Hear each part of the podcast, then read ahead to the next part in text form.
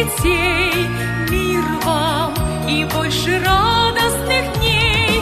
Мир вам, сердца пусть будут добрей. Мир вам, вы не судите людей. Мир вам и вашим близким и друзьям.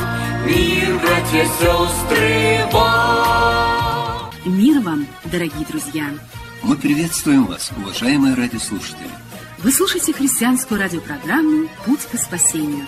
Проповедует пастор Вячеслав Бойницкий. восемнадцатая глава Луки, первый стих. «Сказал также им притчу о том, что должно всегда молиться и не унывать». Параллельно или следующее слово – это Римлянам двенадцатая глава, первый стих и второй. «Итак, умоляю вас, братья, милосердием Божьим, предоставьте тела ваши в жертву живую, святую, благоугодную Богу для разумного служения вашего. И не сообразуйтесь с веком сим, но преобразуйтесь обновлением ума вашего, чтобы вам познавать, что есть воля Божья, благая, угодная и совершенная». И третье место по ходу Матфея, двадцать шестая глава, тридцать девятый стих.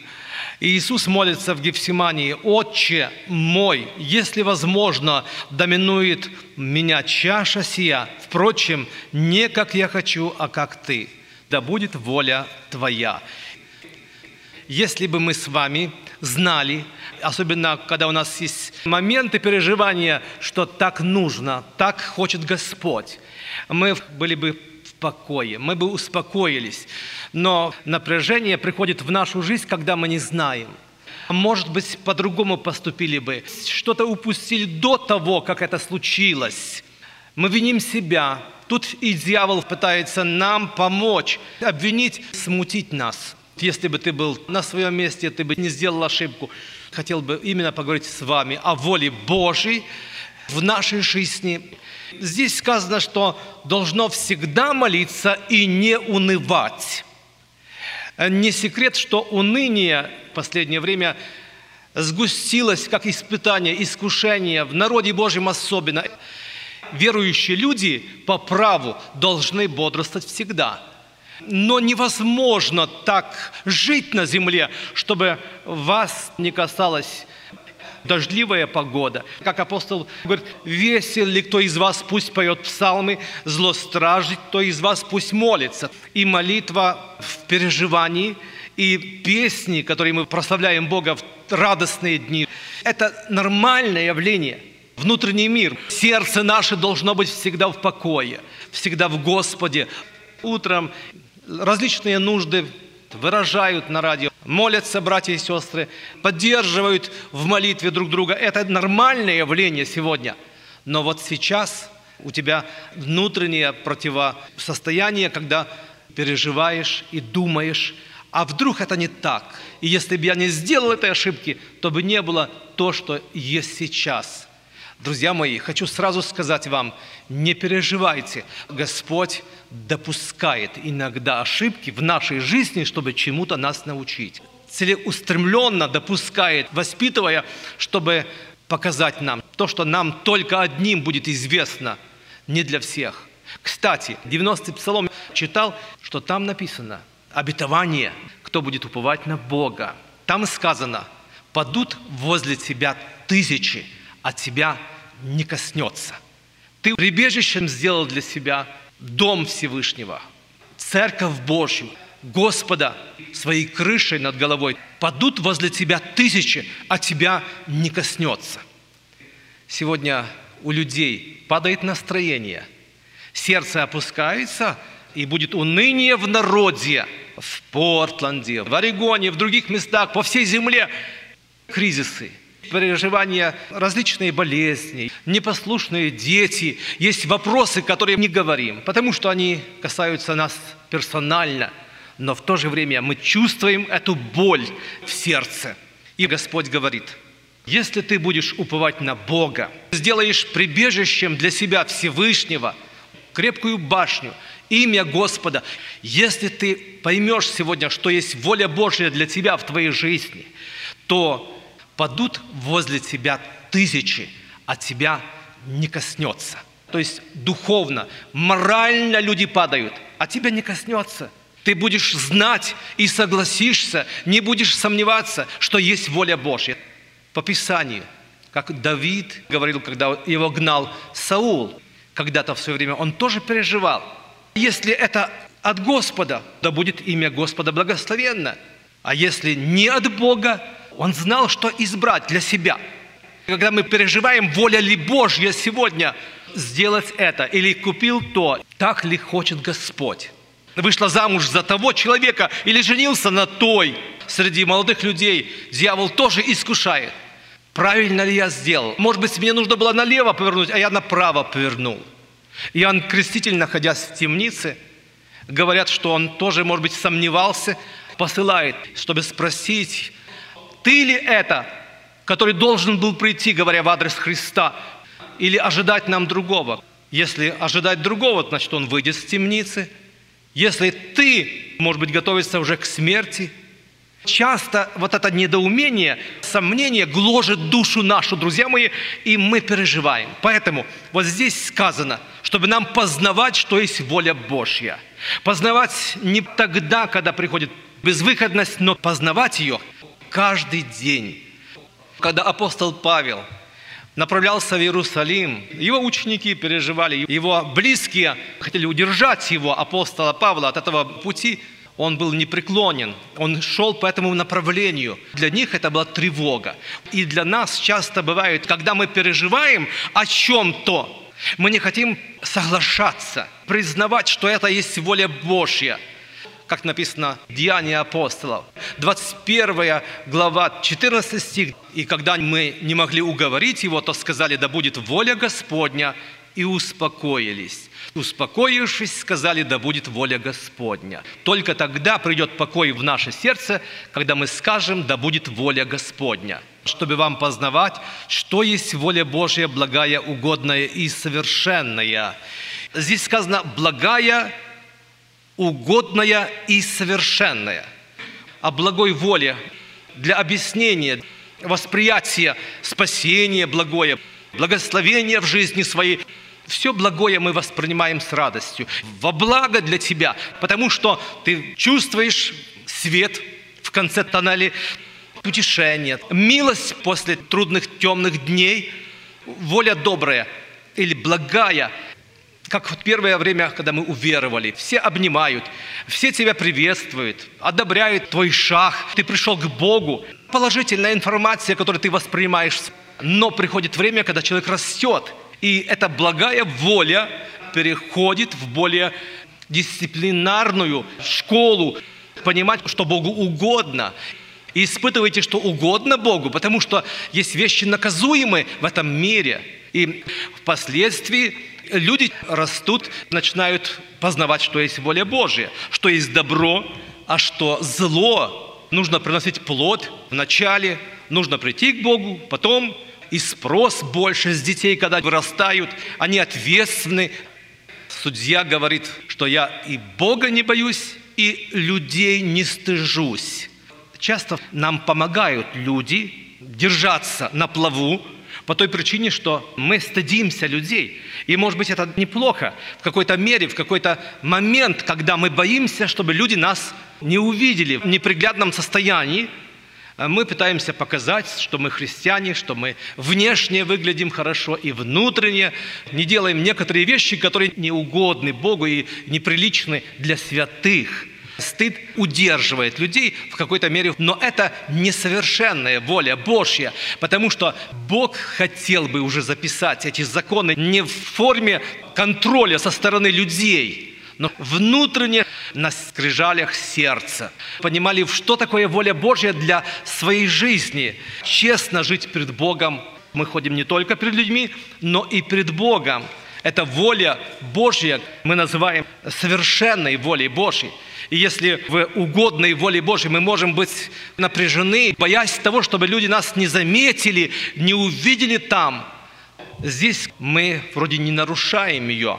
То есть она не касается моральной стороны, касается более внутренней жизни нашей.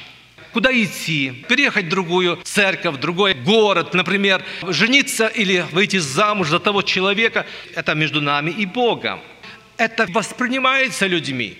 Помню, один молодой человек рассказывал, он жил в России и хотел очень мотоцикл купить. Не нужен был ему, но очень хотелось. И он объяснял матери, надо картошку везти с поля. Трудно было купить. Купил его, но потом он объяснил. Он, говорит, был для меня обузой.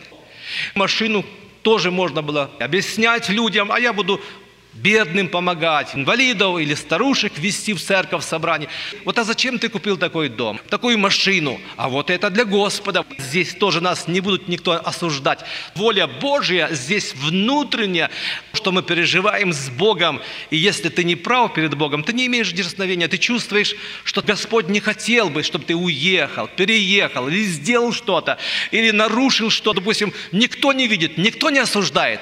А внутри, в сердце, у тебя гложет твою душу, совесть. Ты не прав. Это хождение перед Богом. Это совершенная воля Божья, куда не может войти туда, во святое святых, в твоем сердце. Ни один человек, потому что ты перед Богом. Ты можешь говорить, а я ничего не имею. Я простил, свободен. А там обида. Ты связан. А я не грешу. Там много греха, много горечи и печали.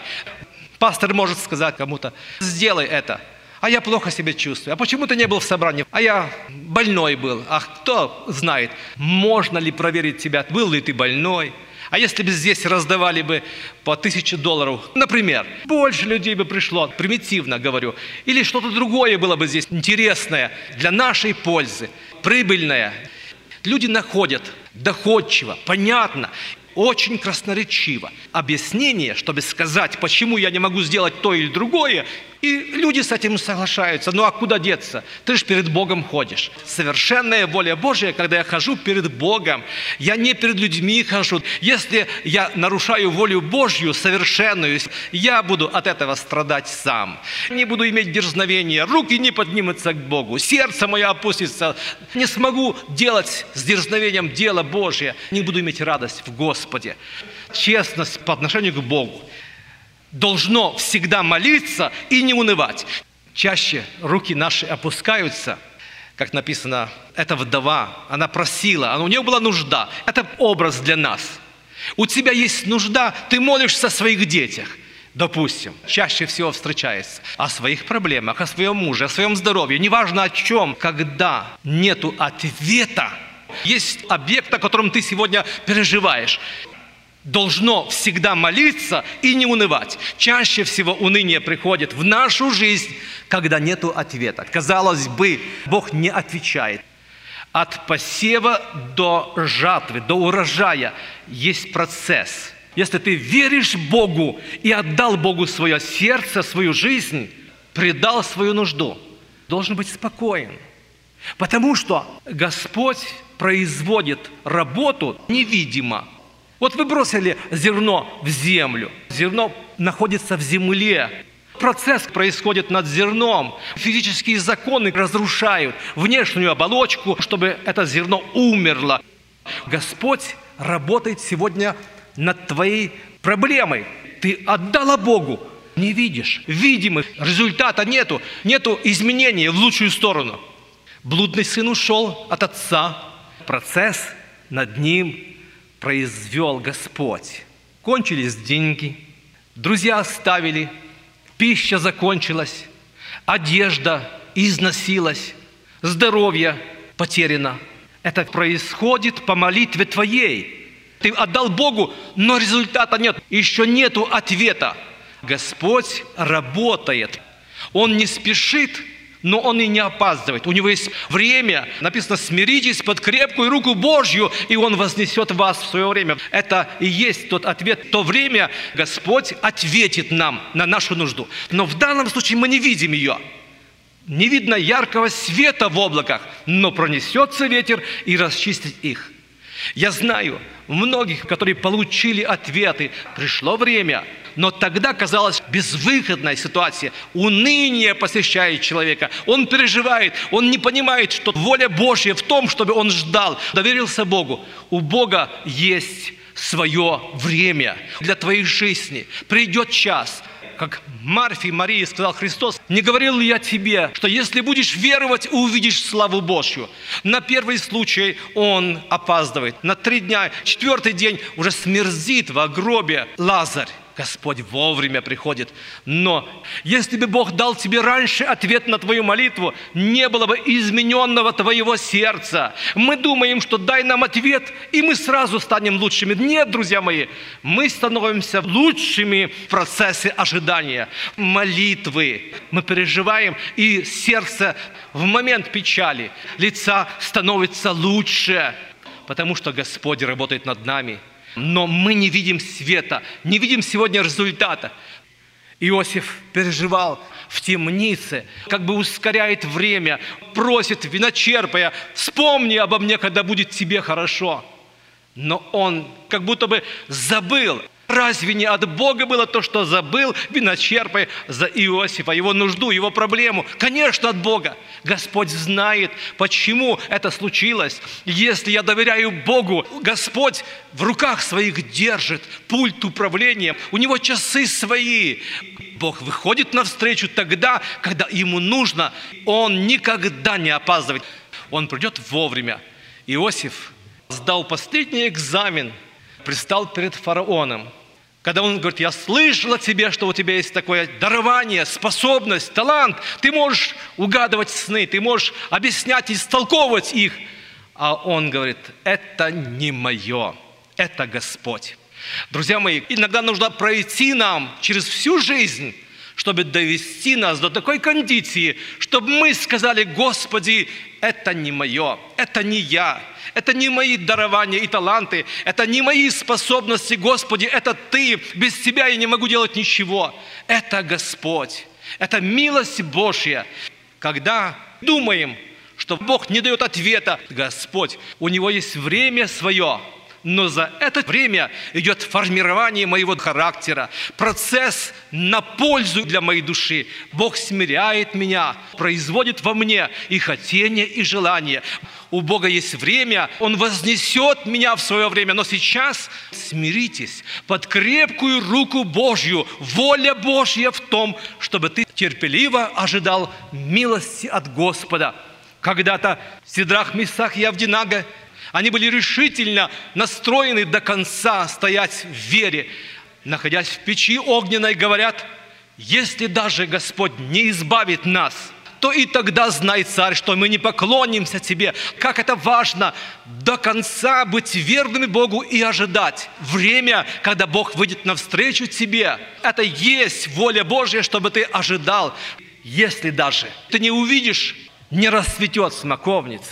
Если не придет к тебе долгожданный плод, и тогда радуйся, у тебя есть Бог. «Разве я не лучше для тебя десяти сыновей?» — сказал Анне муж. «Разве Господь для тебя не лучше всех желаний, которые ты сегодня ставишь перед Господом?» Конечно, да. Почему Господь повел народ Божий по пустыне окольным путем?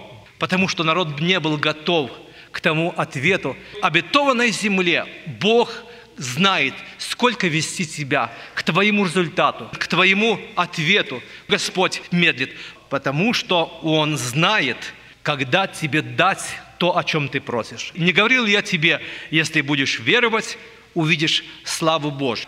Дьявол имеет возможность нас искушать, идет процесс против нас. Даниил, с того момента, как ты посадил это семя, я услышал, я ответил. Но противодействие – это временное явление. Бог не обманет.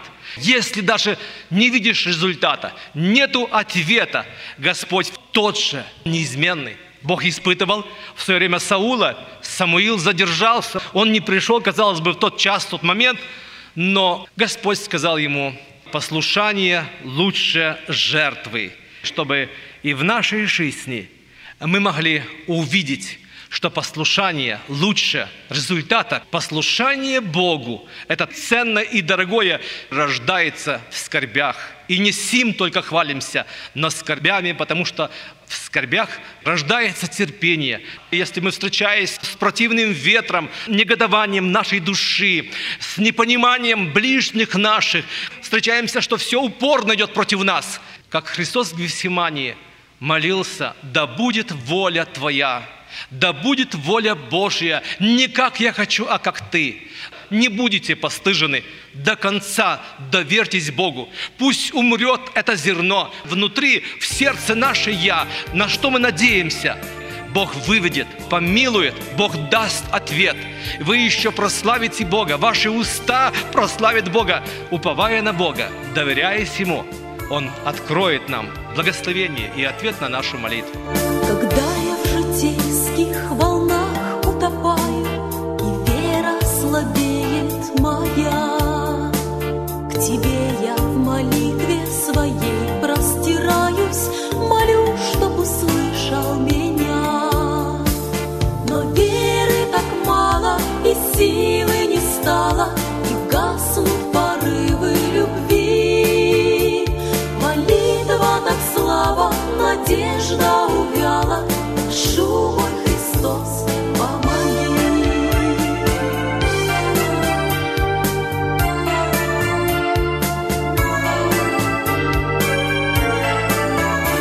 В волнениях жизни порою слабею, идти за Тобою нет сил.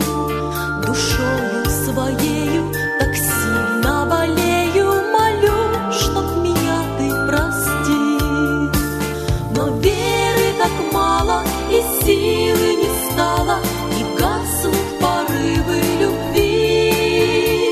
Молитва так слаба, надежда увяла, прошу, мой Христос, помоги.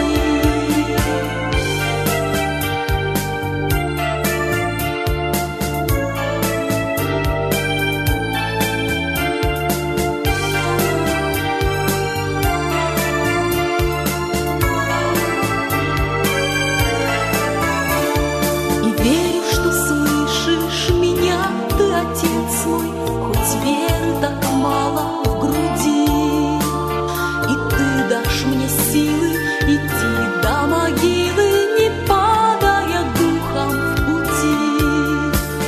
Но веры так мало, и силы не стало, и гаснут порывы любви. Молитва так слаба, надежда увяла, прошу, мой Христос, помоги. И силы не стало, и гаснут порывы любви. Молитва так слаба, надежда